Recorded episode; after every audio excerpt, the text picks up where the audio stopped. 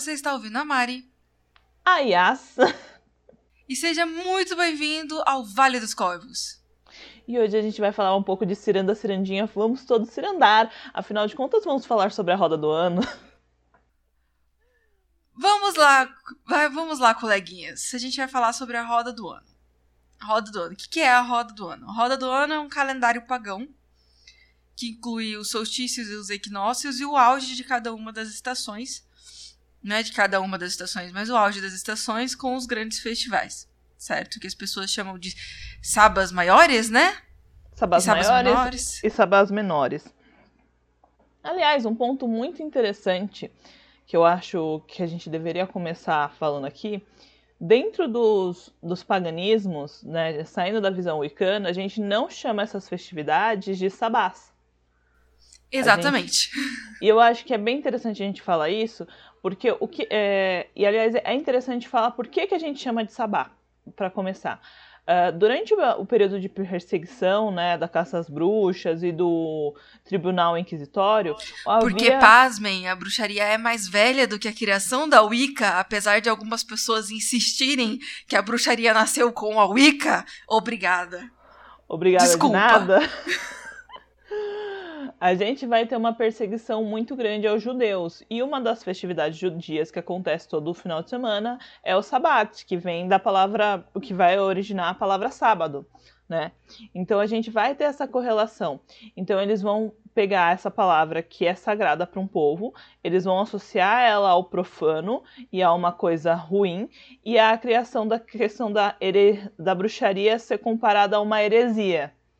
Aliás, fala muito sobre isso dentro do livro A História da Bruxaria. E daí, como que esse nome chega nos sabás maiores e sabás menores? Da, da onde que vem esse calendário? Quem que criou essa coisa?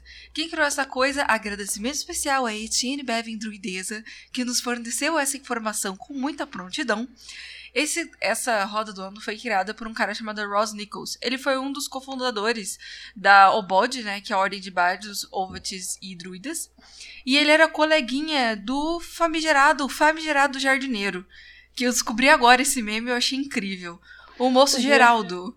O Geraldo Jardineiro, o Geraldo Gardner, a gente chama ele aqui de Geraldo Jardineiro. Que a gente Porque gosta fica de muito melhor. Fica muito melhor. A gente gosta de abrasileirar os nomes, gente. Aliás, Se você... teve, uma, teve uma época que eu abrasileirei todos os nomes dos, dos personagens de Game of Thrones e ficaram lindos. Amei, quero saber depois. Se você não sabe quem é Gerald Gardner, ele é o criador, o fundador da Wicca. Eles eram coleguinhas, trocaram figurinhas e Gardner olhou e falou: então essa vai ser a nossa roda de celebrações.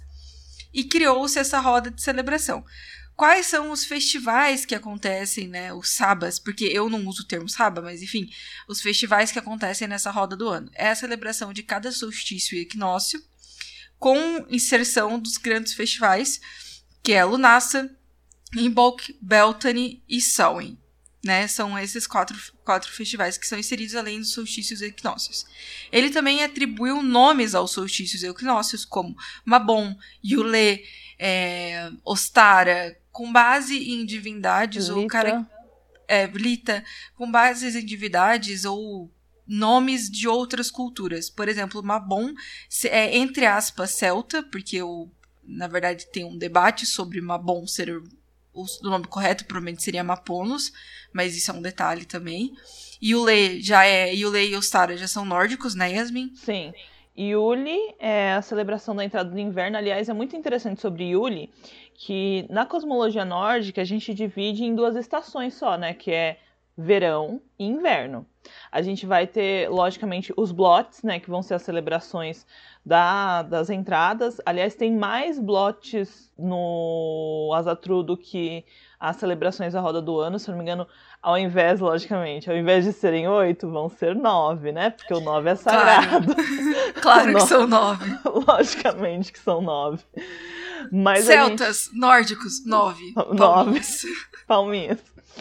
Logicamente, o que eu acho mais interessante é que essas, esses festivais, como Yuli e Midsummer, né, que é a entrada do verão, eles são festivais muito grandes. Eles são festivais que literalmente duram um mês inteiro. Então é um mês inteiro de celebração. você começa em, no mês de julho celebrando, celebrando Suna e você termina o mês celebrando Thor, porque é o protetor. E aí você. É. É que nem os quatro grandes festivais, eles são celtas, né? E eles uhum. são, eles não eram celebrados durante um dia só. Se eu não me engano, a maioria deles era pelo menos duas semanas. Gente, perdoa as fungadas, porque nesse momento está 5 graus em Curitiba. Tá muito frio. Então o nariz de ninguém tá aguentando. No, em São Paulo tá um frio desgraçado. Tá então essa frente frio, fria gente. olhou e falou: quer saber? O Brasil vai se fuder hoje. E fez isso com boa parte do estado, dos, dos, dos estados, né? Aí a gente também vai ter a celebração de Ostara. Eu tô, eu tô aqui com a minha colinha na mão, que é o Asatrung, essencial pro paganismo nórdico. A gente vai ter a celebração de Ostara, que vai ser da primavera, ou a primeira lua cheia após o equinócio. E aí a gente vai comemorar Ostara, que é a entrada da primavera, porque a gente tem que lembrar que se a gente for pensar no povo nórdico, né, que é um povo onde está muito frio, a entrada da primavera é literalmente lembrar que vai ter vida de novo.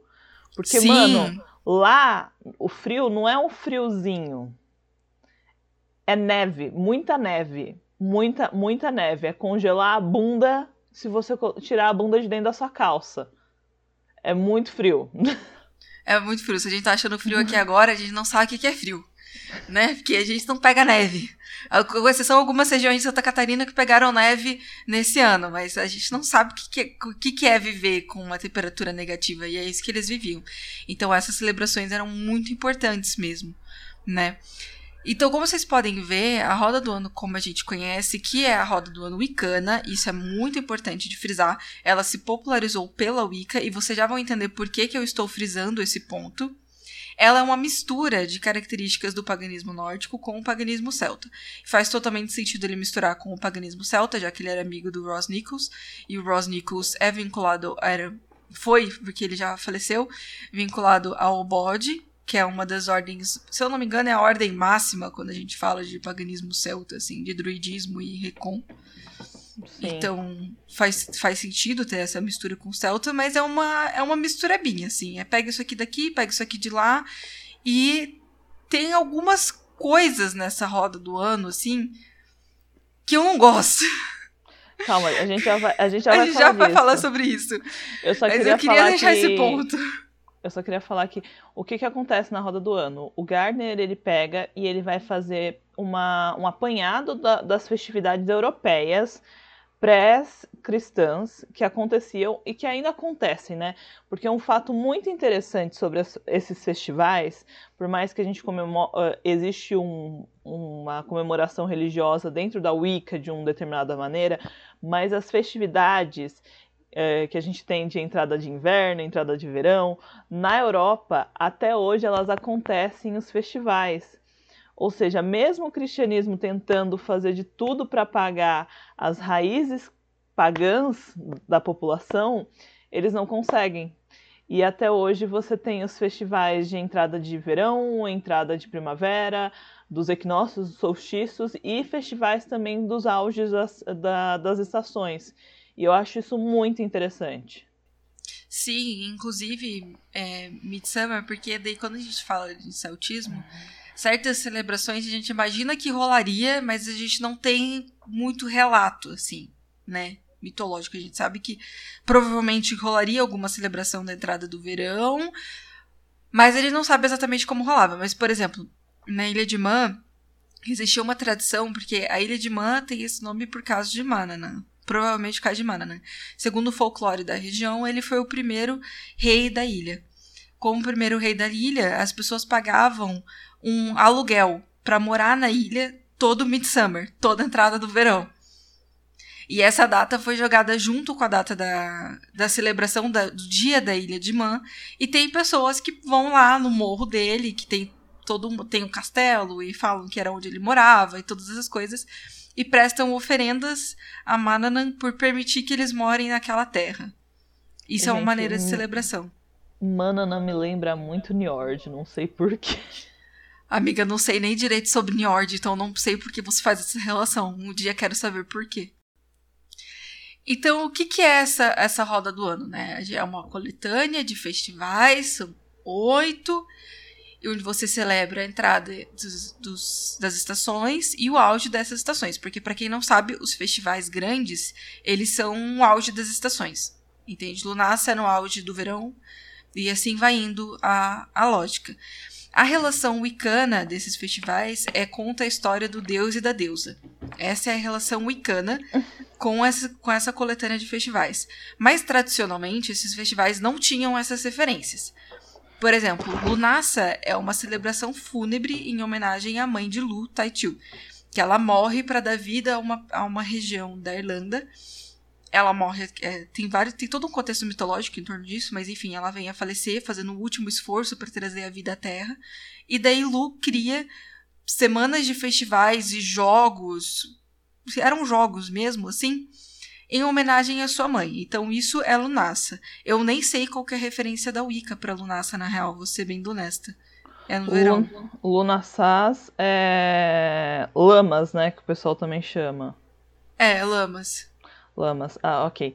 Eu tô perguntando isso porque eu vou. Se, vocês se você quiser, Mário, eu conto aqui um pouquinho de como que é a questão da cosmologia Wicca, porque eu já dei uma estudada sobre isso.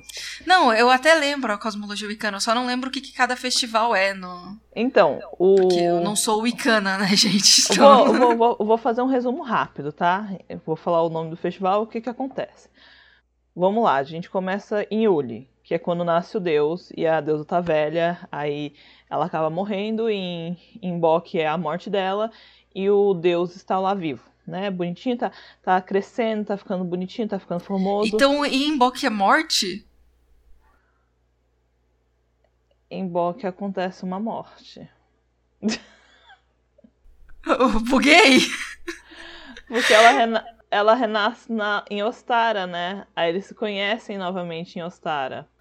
Eu buguei porque Imbolc que é a celebração do leite, é quando as ovelhas começam a dar leite, é um festival de fertilidade, é tipo vida, a vida está voltando depois do frio. Também tem um celebrar um, um festival durante a o, o, povo nórdico em questão da, da lactação, né? Que é muito importante. Se eu não, eu não lembro qual qual que é qual que é o dia agora. Mas mas tem, entendeu? Mas tem. Continue a contar a história. Que ela morre em Imbolc. Ela morre. Ó, é... é a festa de Bari, que é a festa da Mãe Terra, né? Que é uma festa Frei, e a Grede, que é o casamento de Frei com Grede, que é a questão do, do amor, da celebração do leite, que é um deus de prosperidade, a Diorite, que é a gigante da terra. Então tem a mesma correlação celta. É, só não tem um casamento, mas assim, a gente já conversou sobre isso no podcast. A gente já conversou. É, nórdicos são românticos, gente. A gente tem que compreender isso, porque o povo nórdico é um povo romântico. Aliás, todo romance que é, romantismo que vem na Europa nos, nos anos seguintes, eles, eles vêm das lendas nórdicas readaptadas. Olha aí. Veja só. Continue. Então a deusa morre em Imbolc, já estou chocada. Ela morre em Imbolc. Aí ela, ela vai renascer em Ostara, tipo assim, ela, ela meio que se transforma, né? Porque não é uma, uma morte, assim, ela, ela, ela volta a, a estar sendo na face dela jovem. Aí ela tá jovem em Ostara, bonitinha, arrumadinha, tudo mais. E aí ela, ela e o Deus se apaixonam novamente. Em Ostara. Tá, em Ostara. na primavera. Na primavera. Aí, em Beltane, eles transam em Lita eles celebram, ainda mais transam mais um pouco. Tá. Nossa, os wicanos vão me odiar depois desse podcast. Já me odeiam, né? Mas, ah, enfim. Nenhum wicano gosta de você, amiga. É, eu já sei disso, gente. Já sei, eu já aceitei, entendeu? Depois a gente vai ter aqui o. Depois de Beltane, a gente vai ter Lita. Uh, Lita, depois a gente vai ter Lamas. É Lamas? Não. É Lamas. Lita Lamas. Lita Lamas. Isso. Massa é o auge do verão. Lamas, a gente vai ter a deusa falando que ela tá grávida. Né? Ficou, transou tanto, engravidou, né? Embuchou, Agora né, cerveja, né? Agora cerveja, né? É o festival tradicionalmente relacionado a uma morte. Mas tudo bem. Tá. Aí, lá embuchou. ela embuchou, tá embuchudinha a celebração, porque você tá tendo a, a questão que tem uma criança ali, né? Tá celebrando a, que vai ter uma criança. Aí quando chega Mabon. É porque na, tem uma. que não é bem um mito. É, provavelmente é um romance, assim, escrito já num período um pouco mais moderno, com Mabon, a criança do. A criança da promessa, né? Tem uma pira assim. Sim. Aí em Mabon, eles matam, o deus se mata e dá sua energia vital para a deusa, para que ele possa renascer daquela criança, mas para que ele possa dar energia para ela conseguir parir aquela criança. É, até faz sentido, né? A gente tá falando do outono. Sim. E aí, depois disso, a gente vai ter a chegada de Soen, onde o deus retorna como Senhor dos Mortos, né? Então a deusa ela passa pela fase da mãe, né, durante esse período, que ela também vira a Senhora dos Mortos. E aí quando chega Yuli, acontece a mesma coisa de novo, que ela vai parir a criança e, e a gente volta e tudo de novo, né? E aliás, essa questão da, dessa criança, ela é uma, ela é uma correlação direta a Frey. Porque a festa de Yuli é uma comemoração a Frey, que ele é um deus que mostra uma face um pouco solar em questão de relação da Terra, né? Por mais que não seja ele o deus Sol, né? Porque quem é o Sol na mitologia nórdica é a Sol. Essa é a relação wicana. Agora vamos falar qual que é a relação originária desses Isso. festivais? Vamos. Tá, então começa em Iule. Iule é uma celebração nórdica. Então o que acontece em Iule? Depois eu comento que a gente vê isso no celtismo. Vamos abrir até aqui, né? Para pegar aqui o negócio bonitinho. Yuli, 20, é, às vezes comemorado no dia 25 de dezembro para concluir com o Natal. Yuli é realizada a ceia de Yuli, tendo como atração principal uma enorme, um enorme assado de porco em honra Frei. Nessa ocasião são feitos os mais sagrados juramentos, massacrando-se mascarados representando a caçada selvagem podem fazer uma visita à família. Uma oferenda para os Okers que pode ser posta do lado de fora da casa. Os Okers são o, o, os bichinhos de Elfenheim, o, os gnominhos. Ou seja, o inverno é a chegada da caçada selvagem também, né, gente? Então, é um Isso momento de dureza. No celtismo, a gente fala da caçada selvagem, né? Quando se você segue dentro do paganismo galês, você vai ter Gunhapnud como um, uma das divindades associadas. A gente não tem só uma divindade associada, porque são vários panteões dentro do panteão celta, né? Mas como Gwynapnud, é o momento que entre o outono e o inverno existe abate dos animais, os animais eram abatidos porque eles só podiam manter alguns para a sobrevivência da comunidade, então eles não podiam armazenar todo o rebanho, então eles tinham que escolher os mais fortes, as prenhas, e essas eram mantidas e alguns seriam abatidos. Aí tem tem alguns festivais, algumas celebrações místicas, né, com o abate desses animais. Alguns provavelmente eram mortos com funções cerimoniais mas a gente tinha a morte desses animais. E é quando você se prepara para a escassez. De um ponto de vista mais psicológico, é o que a gente vai se preparando para cortar coisas na nossa vida. É bem a foice. Né, você vai cortar coisas bem da sua vida mesmo. no período do inverno. Então, o inverno é o momento onde você não tem muito recurso. É o período onde você não tem muito recurso, então você vai extinguindo o que você não pode manter e você vai nutrindo o que é realmente importante na sua vida. Por isso da caçada selvagem, né? Porque a caçada selvagem ela vai matar o que não vale a pena, matar o que não pode ficar.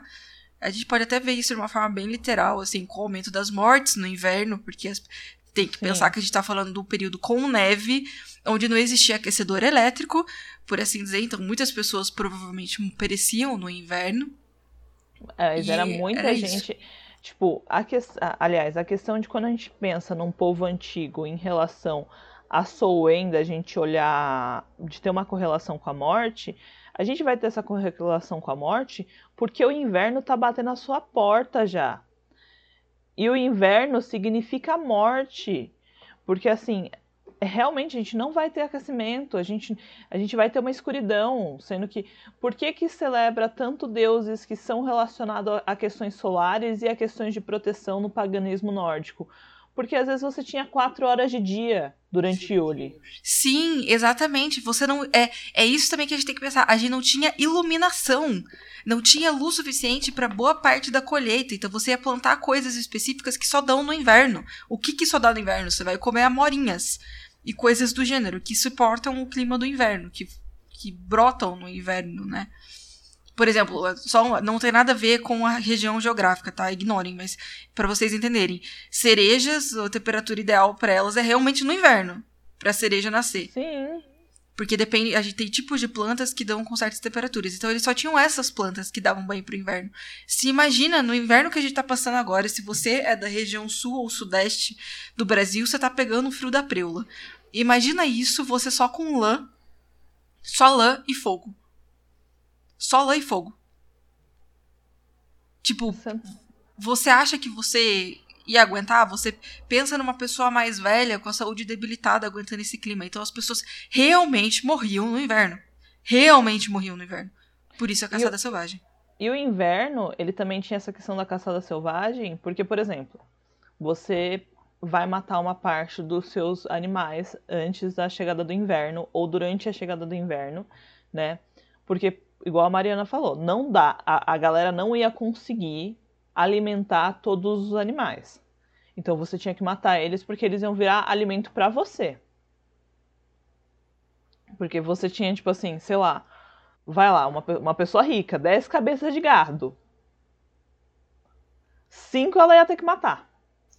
Porque não tinha nem espaço físico para armazenar esses animais, o espaço recluso. Sim. Então você ia ter que acabar matando esses animais. E aí você matava esses animais, logicamente esses animais que iam ser mortos, boa parte deles ia ser um animal muito bom também, porque ia ser serviço de sacrifício. E esse sacrifício era feito aos deuses para pedir proteção. Sendo que alguns animais que eram mortos dentro do paganismo nórdico vão ser animais relacionados a algum deus, como por exemplo o, você vai matar um porco ou um javali que é relacionado a Freyr, que é um deus que fala muito sobre fartura, fala muito sobre prosperidade, principalmente porque você não quer perder a coisa mais preciosa que as pessoas perdiam no inverno, que eram as crianças. Porque o, mais, o que mais se morria no inverno era criança, gente.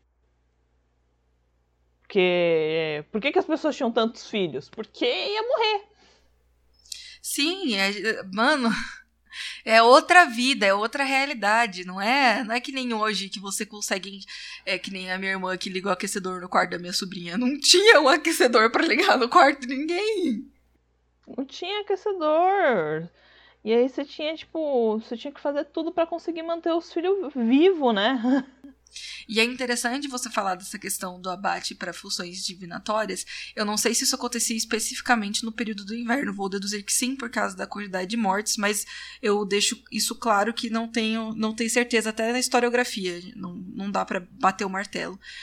Mas na Gália tem um livro muito interessante que eu tenho que mostra que eles faziam o sacrifício dos animais e os animais eles eram mortos de uma maneira muito específica, com facas muito específicas, e você provavelmente fazia uma, le uma leitura da das entranhas desse animal para o período que estava por vir. Então a gente tinha muitas ações divinatórias nesse momento, porque era um momento de muita insegurança, né? Você busca uma taróloga quando você está inseguro, você não busca a taróloga quando você está bem. Você busca quando você não sabe o que vai acontecer na sua vida. O pessoal ia jogar as runas lá igual os loucos, né? Ia lá visitar os runemal, batia assim na porta das vovas, assim, ó. Por favor. Por favor, me, me, e esse diga. Que eu, e esse que eu falei que era uma morte de um animal com leitura, provavelmente era feita para a comunidade inteira. Tipo, era uma leitura pro destino da comunidade. Sim. Né? Então a gente pode deduzir que essas coisas acontecem no inverno. Vamos tocar o bonde, senão a gente vai fazer um podcast inteiro só sobre o inverno. É, o inverno. É, o inverno tá, tá complicado aqui. Aí depois do, do inverno, né? Depois de Uli, que seria a entrada do inverno. Qual que é o nome do, da, do festival de inverno do Celta? Que eu não sei. Ah, eu, eu não sei pronunciar o nome. É um nome em gaélico antigo. eu não sei pronunciar. É um é nome bem difícil, eu não sei pronunciar. Mas a gente chama simplesmente de solstício de inverno. Eu acho que eu não tenho problema em questão da gente fazer essa adaptação de a gente chamar os nomes pelo jeito que está atualmente, né? Dos festivais uh, que a gente tem hoje em dia do o que a gente considera como a roda do ano moderna também. Porque essa roda do ano a gente vai ver tanto dentro do, da galera do, do druidismo, quanto a gente vai ter a questão do pessoal nórdico pegando alguns nomes, né? Eu, eu abri até aqui uma imagem que tem o nome dos blots certinhos. tá, Imbolc é uma celebração que a gente, a maioria das pessoas vão associar a Bridget a maioria das pessoas associam a Bridget, é o momento onde aquelas. Lembra que a gente falou que ovelhas eram poupadas porque estavam prenhas? Essas ovelhas começam a dar luz nesse momento.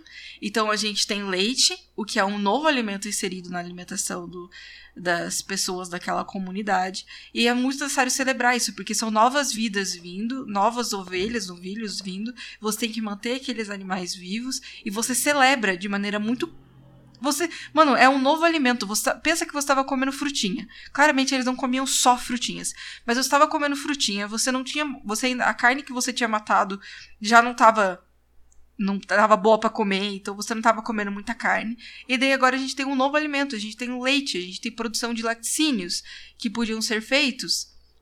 Então é toda uma celebração voltada para a questão da lactação de, principalmente de ovelhas, né? Não que eles não tinham outro tipo de animais, mas a ovelha é, é bem é bem forte nesse momento. E é relacionada a Bridget, porque Bridget é Bridget. É, é, é, é difícil explicar, mas Bridget ela tem essa.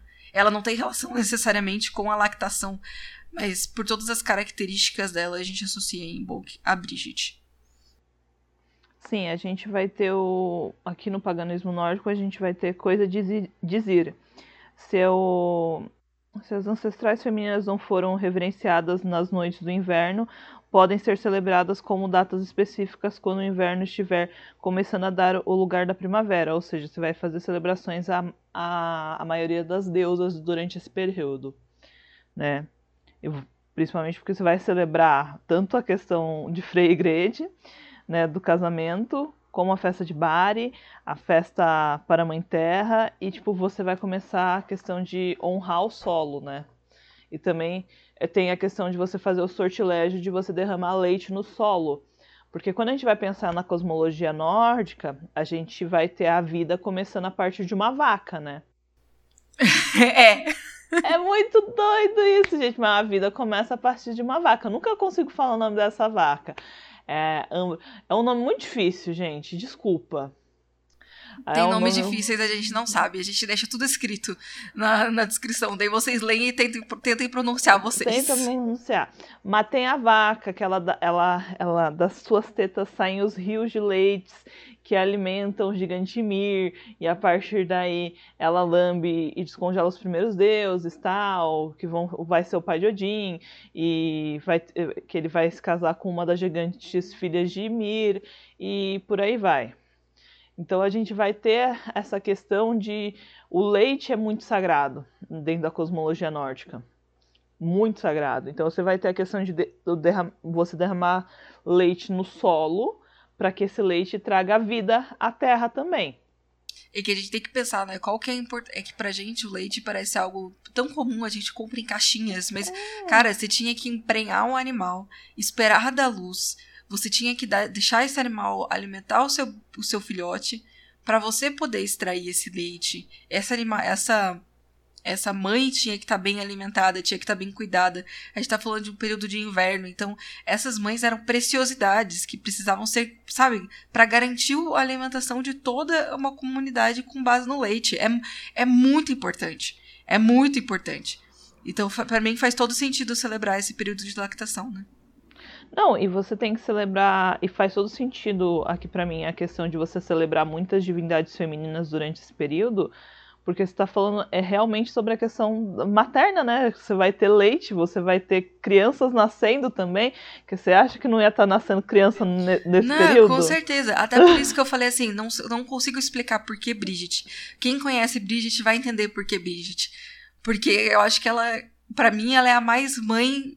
Ela tem a, a, a como que eu posso dizer? Se é a mais mãe, a presença dela é a mais maternal possível, assim. A presença dela é maternal. Ela então, tem uma presença de cuidadora, né? Ela é cuidadora. Mesmo Aliás, ela sendo uma ferreira e tudo mais, é, ela ainda o, o que eu ia, eu ia falar, o que é muito interessante, dentro da, de muitos paganismos, a, a gente vai ter essa figura materna, né? Ela sendo uma pessoa que ela, ela não. Ela é artesã na grande maioria das vezes.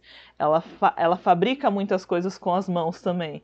Ela não é simplesmente, ah, eu vou cuidar aqui de uma ninhada de criança catarrenta. Porque pensa, não tinha como. Eu, eu, eu, eu tava assistindo um documentário sobre como que eram as casas, né, na região da Gália. Porque é, a gente tem bastante informação sobre a Gália e eu tava assistindo uns documentários sobre o assunto. Você pensa, se você quer vestir uma roupa, você tem que fazer a sua roupa. Se você quer ter uma panela, você tem que fazer a sua panela, panela. Ou comprar de alguém que faz a sua panela. Então, quando você a gente fala das atividades da casa, não era só você ficar em casa cuidando dos filhos. Você tinha que Sim. fazer tudo. Não Aliás, era só o alimento. Friga é a deusa que ela faz todas as roupas dos deuses Aesir. Porra, ela que veste a galera pro inverno, gente. Isso, isso é uma pessoa que tem muito. Res... que a galera vai ter muito respeito, porque sem ela você vai passar frio no inverno. Sem ela você morre, porque imagina você aguentar um menos 10. Vamos supor menos... que seja um menos 10. O teu corpo não aguenta 20. muito tempo. Você morre. Galera, lá era só os frios. Os frios fortes, gente. Só os frios fortes. Beleza, daí a gente passa de Imbolc para Aí a gente vai pra Ostara, que é aquele festival bonito, todo mundo cheio de flor na cabeça. É, a gente são basicamente de equinócio de primavera. Tem, eu vou colocar todos os nomes embaixo para vocês verem como que é os nomes, mas é porque nem todo mundo usa esses termos, por isso que eu, eu também não me atento a eles. Mas era aquele momento bonito mesmo, né? É a celebração da vida. O, gelo já cedeu, já vem cedendo desde Imbol que o gelo começa a ceder, o frio começa a ceder, a gente vai ter mais iluminação, a gente vai ter mais flores, mais frutos, mais alimento no período da, do equinócio de primavera, né? Ó, dentro do paganismo nórdico vai se fazer ah, algumas oferendas a Eoster, né? Ou Ostara mesmo, que é a deusa da primavera. E aí você vai fazer oferenda com coelhos, ovos, e é tudo por uma questão do renascimento da, da, da natureza, né? É um momento que a gente fala sobre gestação, sobre gestar os seus sonhos, né? A, Sim. Amar. A e também vai minha... ser um momento que você vai começar a preparar o seu solo, né? Você vai começar Sim. a arar a sua terra. Então, Isso é uma coisa muito importante também quando a gente vai falar de um povo pagão e agrário, né? Principalmente agrário, agropecuário.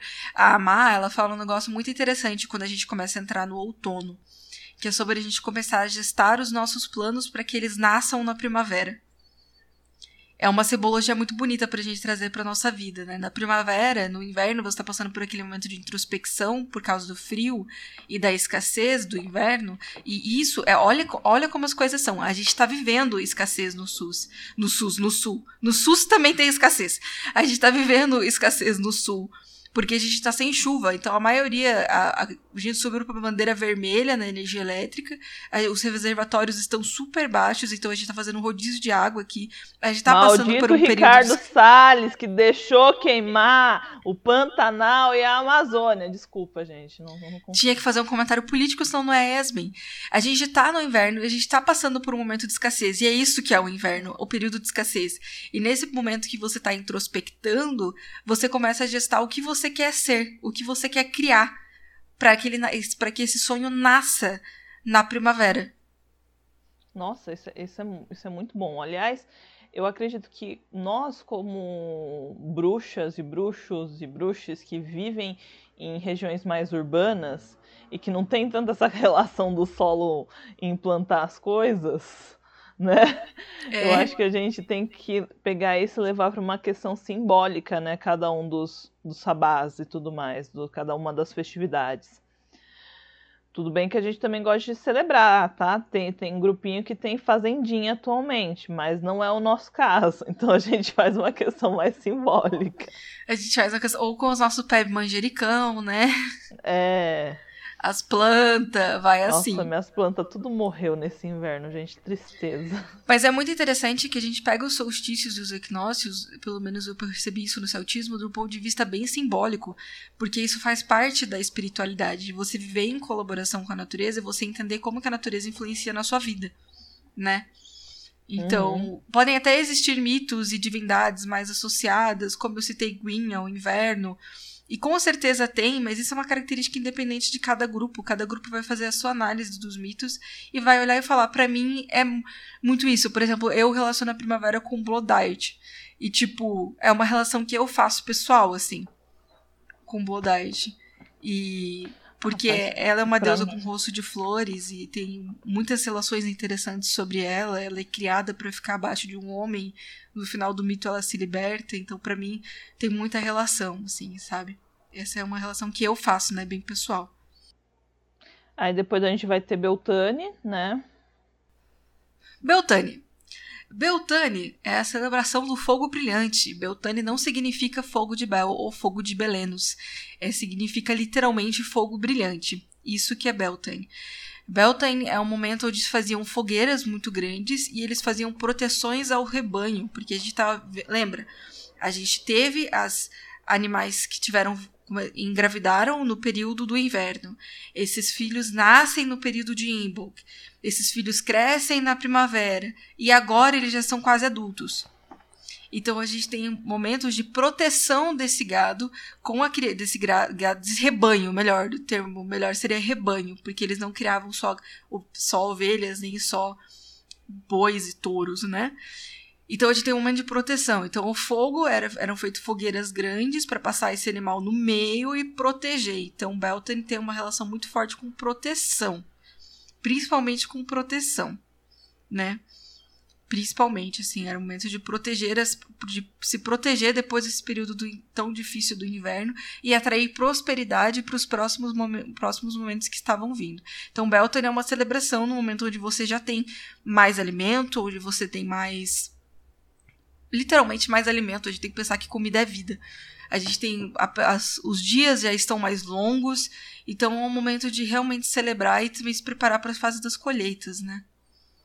Sim, no aqui no Paganismo Nórdico, só para quem, pra quem, quem quer saber, eu não vou conseguir falar o nome desse festival, gente. O Alburgis. Nossa, gente. O Alprushna. É, tem um outro nome aqui que eu achei muito mais fácil de falar. Que é uma música, eu só sei porque é uma música. É, esse nome aí mesmo. Tem um outro nome aqui também que é mais fácil, porque tem, vão ter vários nomes, né? Que é Mary Moon. Muito mais fácil de falar. Que vai ser uma, uma celebração onde a gente vai celebrar o auge da primavera, o desabrochar das flores então vai ser. Nossa, é, para mim é o período mais romântico do ano, né? Ela, é, realmente a galera deve se casar, porque nórdico a, a, gente já, já chegou no conceito que é uma galera que gosta de um amor. De, de, I love, sou, sou meu denguinho. Posso fazer um comentário sobre Imbolc que eu esqueci? Pode, Mari, por favor. Tem uma tradição muito interessante em Imbolc que você deixa pro lado de fora da sua casa, pendurado numa árvore ou pro lado de fora da sua casa, pedaços de tecido, porque Bridget passa de noite e abençoa. Ah, que legal! Legal, né? Muito legal. E aí você vai ter uma celebração em nesse festival, né? Voltando aqui pro, pro auge da primavera aqui nórdico que a gente vai ter a celebração uh, venerando Freya e os deuses Vanir, porque são os deuses da agricultura, da, uh, relacionados a, a, mais à questão da natureza, né? No inverno você vai estar tá comemorando muito mais os deuses Aesir, que eles têm muito uma questão de combate, de batalha, de, de proteção. Aí a gente vai chegando aqui, a gente vai comemorando mais a galera que, ô, oh, vamos fazer uma colheita, comer um é, churrasco. porque assim, eles no mínimo estão se preparando para a colheita, porque a gente vai ter a primeira colheita do ano em Lunaça. Então esse é o momento que você pode plantar, gente. Você estava um período Sim. enorme sem plantar, porque no outono também não é muita coisa que cresce. No inverno, quem dirá? Daí você tá, na primavera, você tá plantando. Entendeu? Tipo, mano... E a gente tem que lembrar que a galera nórdica era um pessoal que era, a grande maioria era fazendeiro. Aliás, uma, eu e minha amiga, a gente fica comentando quando a gente, a gente assistia Vikings. tudo mais que tem toda a problemática daquela série que não é nem um pouco exata, mas a gente fala que tá sempre o Ragnar segurando as cabras dele, gente. É várias. É verdade. Ragnar tá com uma cabra no colo, gente. Isso é, isso é apropriado, né? Isso é adequado, porque, gente, eles plantavam bastante, eles viviam bastante de agricultura, né? Tinham que. Sim. Eles iam comprar de quem? Iam comprar dos romanos, ia bater ele com o romano, me vende um pouco de trigo. Claro Não. que existiam essas coisas, mas não era. Sim. era... Só que, tipo, o que é interessante, tipo assim. É... Aí eu e minha amiga a gente comentou assim, mano, eles devem fazer isso sempre do Ragnar tá com uma cabra no colo pra gente sempre lembrar que ele é um fazendeiro, gente. É, deve ser de propósito, pra lembrar que é fazendeiro. Ele... é muito engraçado o Ragnar e as cabras dele. Vamos agora pra Midsummer, ou Lita, ou o famoso solstício de verão. Famigerado solstício de verão. Lita é uma celebração nórdica? Lita não, Lita é um nome que vem só depois. O nome da celebração nórdica é Midsummer. É Midsummer, né? É, porque é o dia mais longo, né? E, gente, é o dia mais longo real oficial. Você vai ter mais ou menos uma três horinhas de noite e o resto é só dia. A gente não percebe tanto isso por causa da faixa que a gente tá no mundo, da faixa de latitude que a gente se encontra. Mas, gente, é, vai para as latitudes mais altas, você vê. Gente, mas é, é só a gente reparar aqui, pelo menos no Sudeste, agora que tá no inverno, 5 da tarde já tá escuro. 5 da tarde já tá escuro. Quando a gente tá no verão, às vezes 7 da noite tá escurecendo. Logicamente, quando você tá num local assim que é mais lá perto da beirinha da terra, né? Lá no próximo aos polos, você vai ter um, você vai ter um local que vai, tipo, a gente vai ter locais na Terra onde a gente vai ter 24 horas de sol, 24 horas de noite, por conta dessa situação. Gente, agora pense como isso é bom para a agricultura. A gente tava passando por noites extremamente longas, extremamente longas, e agora a gente tem sol. Agora a gente tem sol. Muito sol.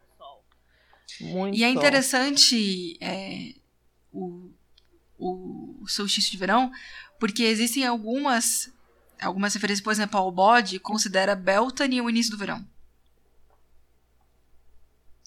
O site da Obod considera Beltane o início do verão. Então a gente fica meio assim, tipo, não tem muitas referências de celebrações específicas para esse momento, pelo menos até onde os meus estudos foram, né?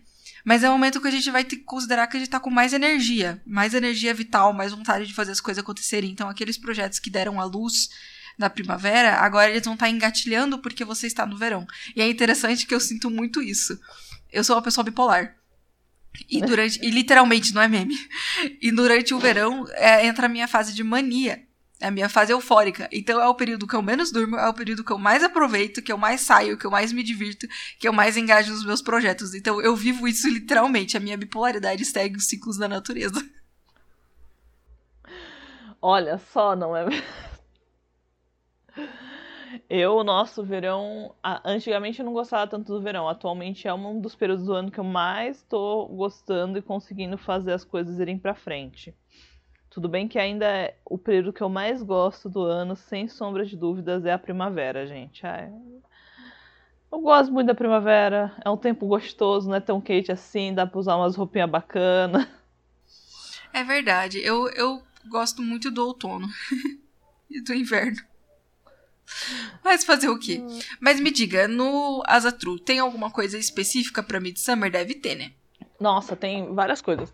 Aliás, aquele filme Midsummer tem algumas coisas que acontecem lá que são realmente celebrações que acontecem durante Midsummer. Aquele poste altão lá que parece um falo. Se tem isso realmente em Midsummer, aquilo ali não é zoeira. Porque você vai ter um símbolo de fertilidade em Midsummer. Tanto a fertilidade das pessoas terem filhos, porque a gente tem que pensar que o povo antigo ao contrário da gente que atualmente, ah, não quer ter filho, não quer ter filhotes, o pessoal, não, vamos ter filho, porque é a questão de sobrevivência. Então era um momento que, tipo assim, você ia ter muitas festas, você ia ter, tipo, um, o pessoal, tipo, celebrando muito. É um período muito de celebração. Porque você pensa assim, você passou por uma situação muito catastrófica que são os invernos, onde você não tem uma perspectiva de vida em questão de você só estar tá sobrevivendo. Você só tá sobrevivendo. Na hora que chega real o verão, o pessoal quer muito beber, o pessoal quer muito celebrar. É um momento realmente de celebrar a fartura, a abundância, a abundância, meu irmão. A abundância, meu irmão. Você quer muito celebrar. Então é o momento de você beber bastante, você dançar, você cantar, você se, de, uh, se declarar. Aliás, durante o solstício o, de verão, é o momento onde as pessoas, até hoje em países de que vêm dos povos escandinavos ou os povos germânicos, que eles fazem declarações de amor. Então. Oh. então é comum que na, tipo, na Alemanha se dê vasinhos de flores para as meninas que você gosta durante os solstícios de verão. Até Ai, que o... bonitinho! Que legal! Eu falo que o pessoal é romântico. É, o que a gente tem mais, que nem, é o que nem eu falei, né? Que é prestar aluguel a Maranan no, nesse período, assim, que se presta aluguel a Maranan. Isso na Ilha de Man, especificamente. Claro que vão existir outras formas de celebração também, mas era mais um período voltado mais para colheita, assim, para garantir que a colheita fosse vingar. Você já passou por Beltane protegendo seus animais, para garantir a prosperidade. Ah, você ia colher também, mas aqui era mais é, para festejar mesmo, para dançar, para transar no meio do campo. O auge. O auge, gente. E aí depois de Midsummer a gente vai ter Lamas ou é. Lunassas, isso. Nossa, tô com Por que, que eu tô confundindo toda hora esses dois? Na minha Sei, cabeça os nomes são parecidos. Então, Lunassá. Lunassá, 2 de fevereiro, eu já contei a história dele aqui brevemente. Taitiu, que é a mãe de Lu, morre, dando seu último esforço para criar trazer fertilidade para uma certa região. Ela dá, faz seu último esforço, é maior do que ela poderia aguentar, ela acaba falecendo. Lu, já que naquele momento ele é o líder dos Tuata, ele decide criar um festival para celebrar a morte de sua mãe. Então, celebrações fúnebres de Lu. Por isso que leva o nome Lu. Essas celebrações fúnebres de Lu é uma das traduções possíveis para Lunassa. É aquele nome complexo que geralmente todo mundo chama de Lambas porque é mais fácil, mas Lunassa é simples, Lunassa. É. Lunassa. Lunassa. E ela ele cria essas celebrações. Então eram jogos, principalmente jogos, jogos fúnebres. Então eram jogos de celebração à existência dela que eram celebrados por pelo menos uma semana ou até mais tempo, e também bate com a primeira colheita do ano. Então, todo aquilo que você veio plantando desde o período da primavera agora está pronto para colheita, você celebra essa, você faz essa colheita, celebra essa colheita, serve alimento para todo mundo e você faz jogos para celebrar esse momento. A gente vai ter nesse período na galera do paganismo nórdico, a gente vai ter o Freyfex, que é a festa de celebração. Eu amei o nome. Freyfax. ah, você vai honrar Frey, Thor e Sif durante esse, esse período, porque são os deuses relacionados à colheita. Então é um período realmente da grande colheita, de você fazer pão, de você comer bem, de você ter pão, um, pão é período de fartura. Fartura, gente. Hum, nham, nham, nham. Comer muito bem. comer muito bem, curtir pra caramba, se divertir pra caramba e é celebrado, né, aqui no 2 de fevereiro, né? A gente não tá falando as datas, mas no sul é celebrado no 2 de fevereiro, que é bem quente nesse período. Né? É, a gente, eu, eu tô com as datas aqui invertidas, né? Que eu tô com as datas do hemisfério norte. Mas, porque aqui tá eu tenho que passar tudo pra, pra cá, né? O único que eu faço duas celebrações é o verão, porque eu faço a entrada do verão normal e eu faço Midsummer também com a data de Midsummer, porque daí eu celebro no dia da Ilha de Man. Ai, que daí eu peço oferendas a, a Maranan naquele dia específico, né? Que daí eu faço ah. alguma coisa diferente e tal. É o único que eu faço em dois. Aí depois de Lamas a gente vai ter o, o Ah, um comentário sobre Lamas. Diga. Lamas, Lamas O Festival Lamas é um festival cristão. Sim, assim como Candelária. Candelária e Lamas são festivais cristãos, que a gente pegou o nome. Que a gente não, né? Que Gardner pegou o nome, mas são festivais, festivais cristãos. Não são festivais pagãos. São inspirados em festivais pagãos, mas são festivais cristãos. Aí depois a gente vai ter o Mabon, né? É, então, daí Mabon a gente entra naquele debate de Mab... não é bem Mabon o nome da divindade, né? Vamos desmistificar isso aqui. O nome dele provavelmente era Maponos. Tá, e é uma divindade, eu não lembro, agora eu não lembro de qual região que ele é. Eu acho que ele é galês. Eu acho que ele é galês. Não tenho certeza, mas seria Maponos.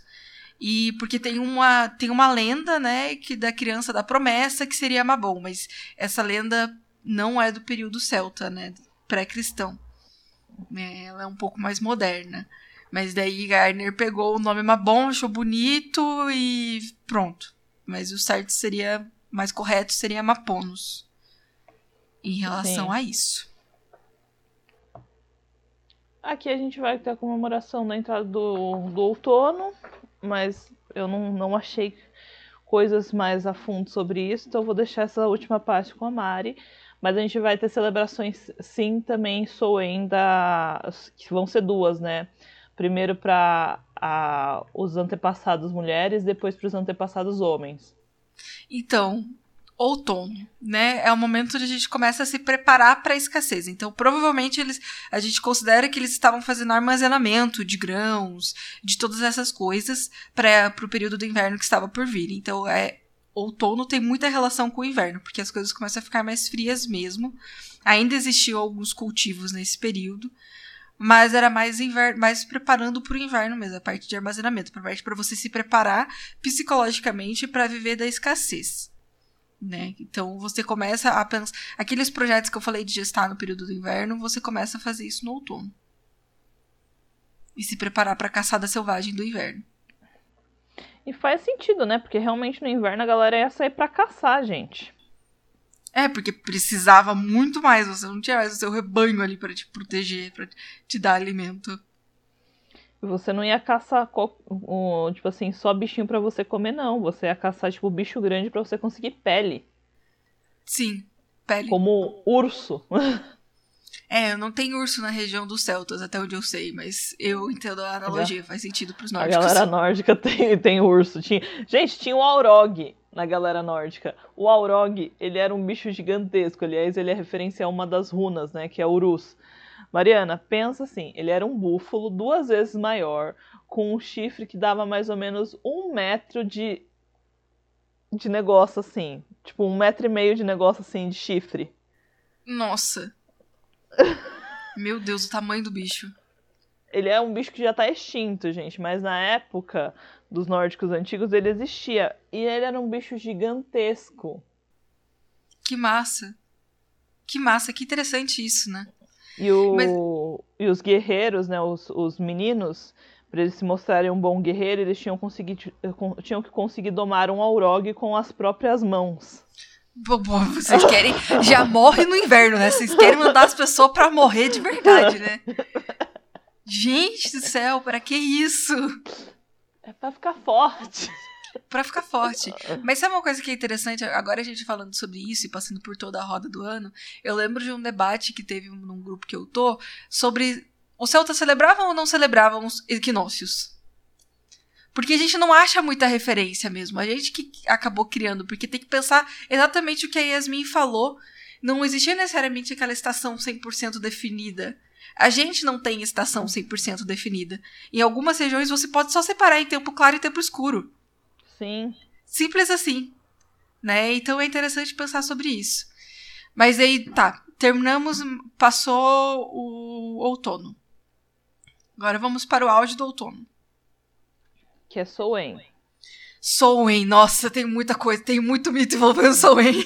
Soen, é muito, muito. esse daí é, esse daí é o é o festival, entendeu, gente? Nossa, tem muita coisa envolvendo Soen. Tem uma, uma coisa que eu acho interessante, que é um mito que é totalmente contrapartida de Soen, que é o que as pessoas esperam. É o nasce, é o, a qual é a palavra? É o nascimento de Aengus. Mas Aengus, ele não só nasce em Soen, ele é feito em Soen. Qual é a palavra quando você faz um bebê? Ele é. é... Ah, esqueci. Não é Concebido. Não é concebido. Ele é concebido e nasce em Samhain. Ele é concebido e nasce em Samhain. Porque ele é fruto de um amor, de um sexo que não podia rolar. Daí, pro marido da mulher não perceber, fazem o tempo passar rápido para nascer a Angus. Então ele é o eterno jovem, porque ele nasce muito rápido. Então ele é o Deus jovem. É Nada a ver com o que as pessoas falam de Samhain. Mas porque isso acontece no meio de uma celebração de Samhain. No mito, eles estavam celebrando Samhain. E isso, por isso que eles se encontram. E tem um filho. Aí ele nasce assim. Aí nasce. ele nasce no mesmo dia. Nasce aquela criancinha rechonchuda, bonitinha. Mas tinham várias outras coisas envolvendo Samhain. É a celebração dos ancestrais, é o contato com os seus ancestrais. Então, você deixar alimento para os seus ancestrais, você deixar uma cadeira reservada para os seus ancestrais, você se preparar para a chegada de espíritos na tua região, isso também pode ser bem relacionado. É um é interessante porque é aquele momento que é o auge do outono e ele tá dando abertura para o que vai ser o inverno. Aí você tá começando a chegar na energia do inverno. Então você tá começando a chegar na energia da morte. E para você chegar na energia da morte, primeiro você tem que prestar honras àqueles que morreram. Olha como isso é interessante. Para chegar na energia da morte, você tem que prestar honras àqueles que morreram. Antes de qualquer coisa. Então, é o festival dos antepassados. Sim, é o festival dos antepassados mesmo. Mas é, é, é uma coisa que a gente precisa lembrar que todo povo pagão, a gente vai ter uma questão com os antepassados, porque você precisa honrar eles, porque, querendo ou não, eles foram as pessoas responsáveis por te manter vivo. Exatamente, você só existe porque você teve um antepassado. Tipo, não só simplesmente pelo fato de você nascer, mas literalmente o fato de te manter vivo até a idade adulta. Porque se você Sim. vai pensar num, num povo como esse, às vezes as pessoas mais velhas elas preferiam morrer do que deixar as crianças morrerem. Sim.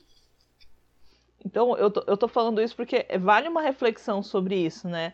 E realmente é um, era um povo que, tipo assim, é, você ter crianças, tipo, era uma dádiva você ter um filho. E era um negócio muito importante. Sim, exatamente. E esse era o momento que você honrava essas pessoas por terem feito isso.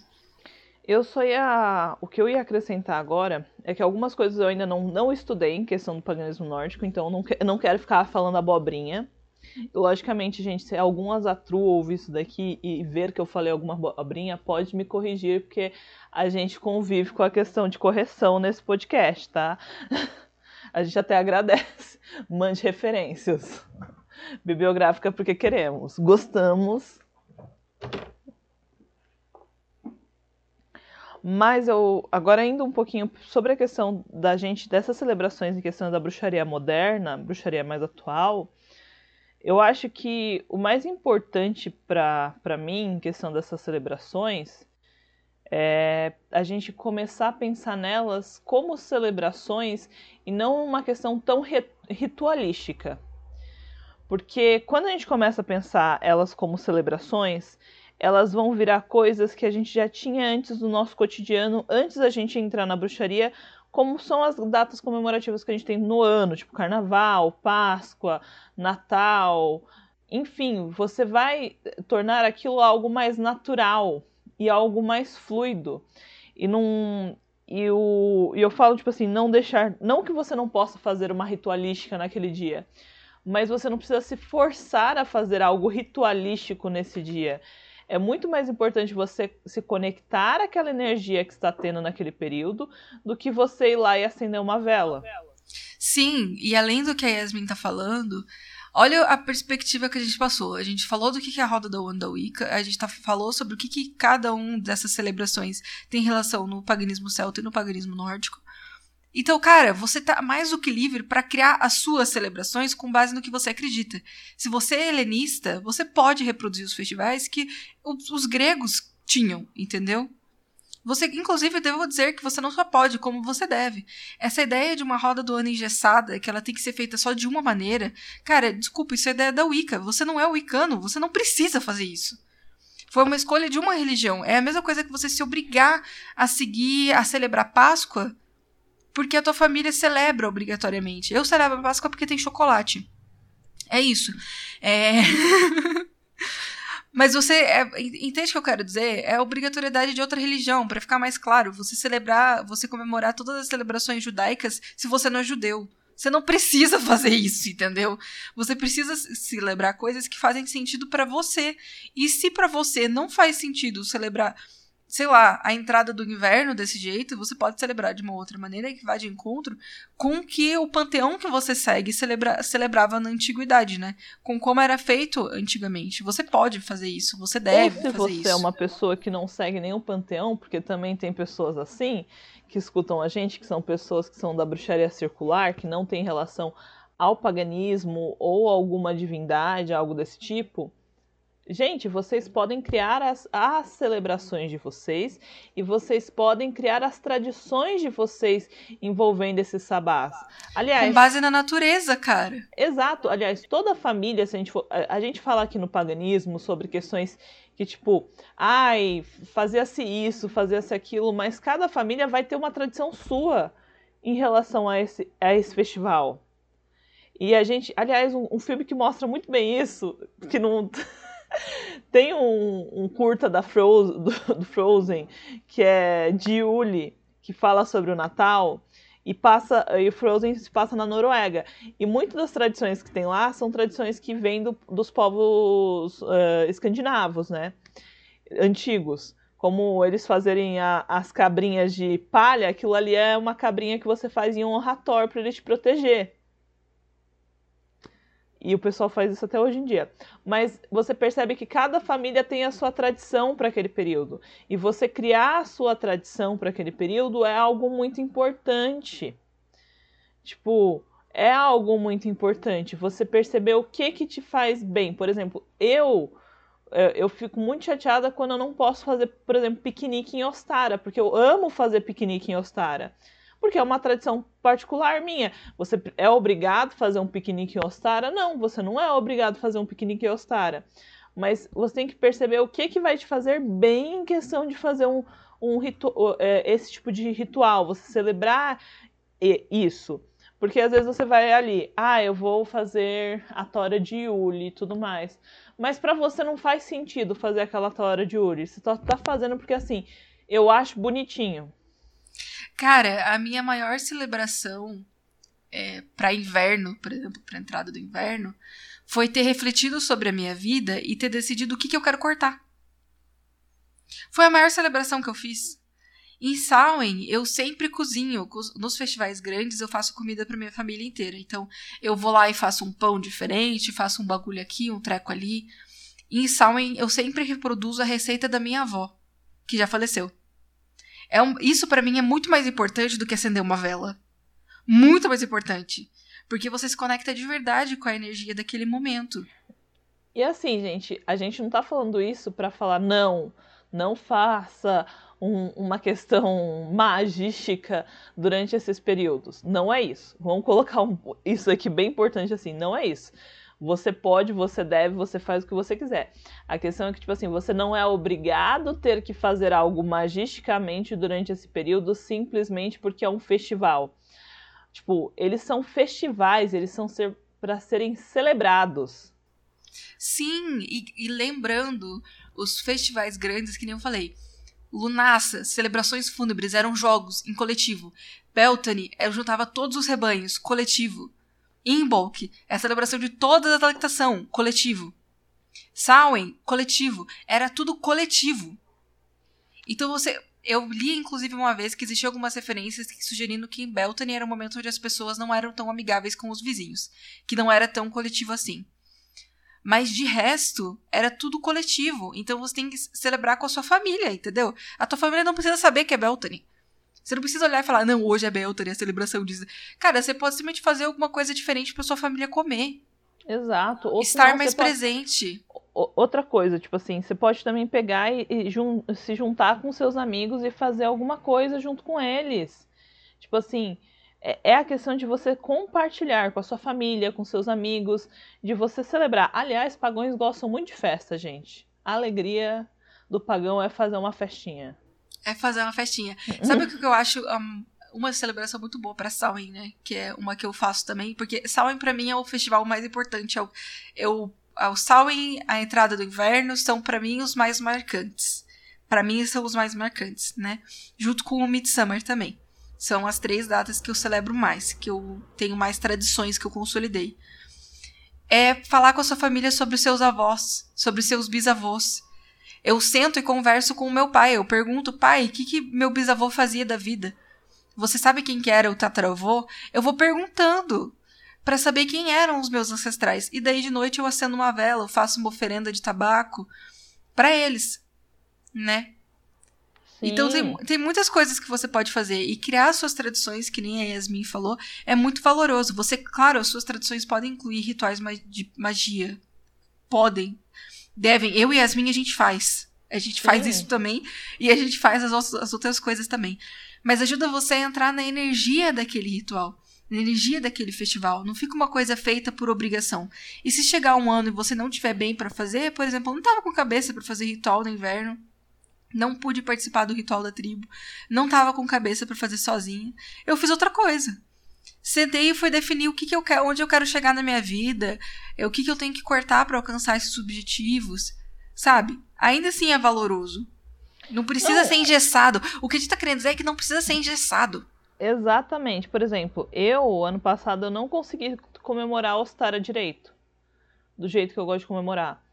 Porque eu não podia, tipo, por conta da pandemia e tudo mais. Gente, eu gosto de comemorar essas coisas fazendo festa. Para mim, quando eu não faço festa durante um festival, para mim parece que não, não, não tô celebrando. E eu, eu, eu falo, eu sou, eu sou sagitariana, gente. Eu sou festeira por natureza. Nasceu festeira, vai morrer festeira. Nasci festeira, vou morrer festeira. Tipo, a minha felicidade é quando eu, eu saio para fazer os, os, os, festivais, eu posso fazer o festival no parque.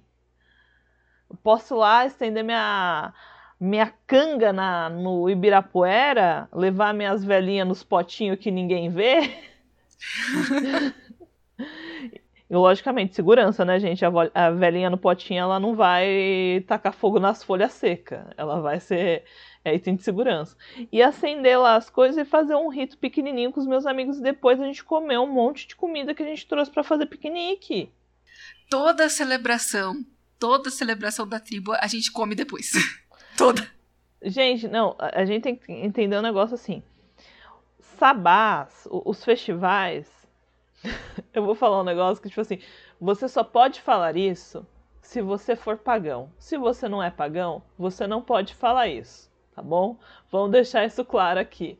É uma desculpa pra gente se unir, beber e comer. Sim, sim. Entendeu? Sim. É tipo isso. Lógico, a gente vai fazer as celebrações, as, divindades que a gente vai ter correlação nesse período e tudo mais. Mas eu acho que o mais importante, porque durante muito tempo eu, eu convivi com a questão da bruxaria sem ter relação com o, o, paganismo. Sem a bruxaria secular, né? A bruxaria secular. Então, você criar as suas próprias tradições também é, é, é, é muito importante. É muito importante. Gente, é isso que é viver o paganismo. É isso que é viver a bruxaria, porque você não precisa ser pagão. Você pode, você quer viver com a natureza, você é uma bruxa, um bruxo natural e quer viver com a natureza, Cara, é isso. É você criar as suas. Tipo, mano, eu acho o máximo quem cria a sua própria roda do ano. Pega o clima da sua região e cria a própria roda do ano. Eu acho isso o máximo. Sim. Tipo, é muito legal. E, gente, um negócio que eu falo para vocês, né? Durante muito tempo eu tive. Eu, eu falo mesmo, gente. Eu tive preconceito com quem é, estava aqui no hemisfério sul e comemorava a roda em questão do hemisfério norte, porque não entrava na minha cabeça isso. Não entra direito na minha, mas eu aceito. É tipo, eu é. não tenho que me meter na vida de ninguém, mas não entra muito na minha cabeça também. Logicamente que, tipo assim, atualmente o que, que eu penso? Isso não é algo que para mim faz sentido. E provavelmente se eu for ter alunos algum dia de bruxaria, eu não vou ensinar como celebrar dessa forma, porque também eu não vou sentir, tipo, por que, que eu vou passar isso? Porque para mim não faz sentido. E olha que eu já tentei, tipo assim, gente, nesse, nesses bons tempos de bruxaria, Yasmin já fez muita loucura, tipo assim, de, em questão de celebrar a roda do ano. Já celebrou a roda em questão do hemisfério norte, já cele... atualmente só celebro em questão do hemisfério sul, porque é o que mais me faz sentido, é o que eu mais me sinto conectada. Então, eu acho que isso também é importante, a sua conexão. Você está tendo uma conexão real com, com a terra onde você está pisando? de você olhar para o céu e você perceber, hum, agora está anoitecendo mais cedo, Sim. estou mais introspectivo. Tipo, eu acho que faz muito, muito sentido quem mora no norte, nordeste, região mais norte do nordeste, que é bem próximo da linha do Equador, celebrar norte. É! Exato. Faz muito sentido. Porque, Porque faz... você, cara, a estiagem é no período do verão. Isso! É o período mais quente, é quente demais ao ponto de, de prejudicar a produção de alimento. Não, e de você não e conseguir fazer regiões, nada também, né? O Minas, verão lá. Se, algumas regiões, tipo Minas, também é assim. E eu acho que cria-se uma. uma é, é, o que faz sentido, entendeu? É exato. Eu acho que você tem que perceber isso, se conectar à sua energia da, da terra onde você tá. Porque, por exemplo, para mim, que tô aqui em São Paulo, gente, eu já tentei celebrar a Roda Norte. Já tentei celebrar a Roda Mista, que eu acho. para mim, Roda Mista não faz sentido. Desculpa roda mista eu não. Sabe o que eu penso também? Eu acho que a roda mista não faz sentido, mas algumas coisas fazem, porque finados. É. Porque finados. Finados, exato. Entendeu? Eu celebro finados duas vezes no ano, uma vez em sal e uma vez em finados. Porque eu também faço coisa em finados. Não, é, é, é, exatamente. Por exemplo, eu nunca celebrei finados porque a minha família era evangélica. Então não me fa... nunca me fez sentido celebrar, tipo, finados. Porque eu nunca Cara, celebrei finados. Já na minha família, a minha mãe programava viagem para poder visitar cemitério no finados. Então, viu? Aí você vai ter uma questão da sua família e vai ser uma tradição familiar. E, e, você, e, e eu não vejo sentido você abandonar isso quando você tá dentro da bruxaria. Sim, eu também não vejo sentido. Eu descobri coisas que a minha bisavó fazia para proteger a família de doenças. Olha aí que legal super proteger de epidemias, focado em doenças que pegam muitas pessoas, assim, que a minha bisavó fazia. E eu descobri isso pela minha tia-avó, que ensinou para minha mãe e a minha mãe ensinou para mim. Olha que maneiro. A gente tem essas coisas. Antepassados. Ah, eu valorizo muito antepassados.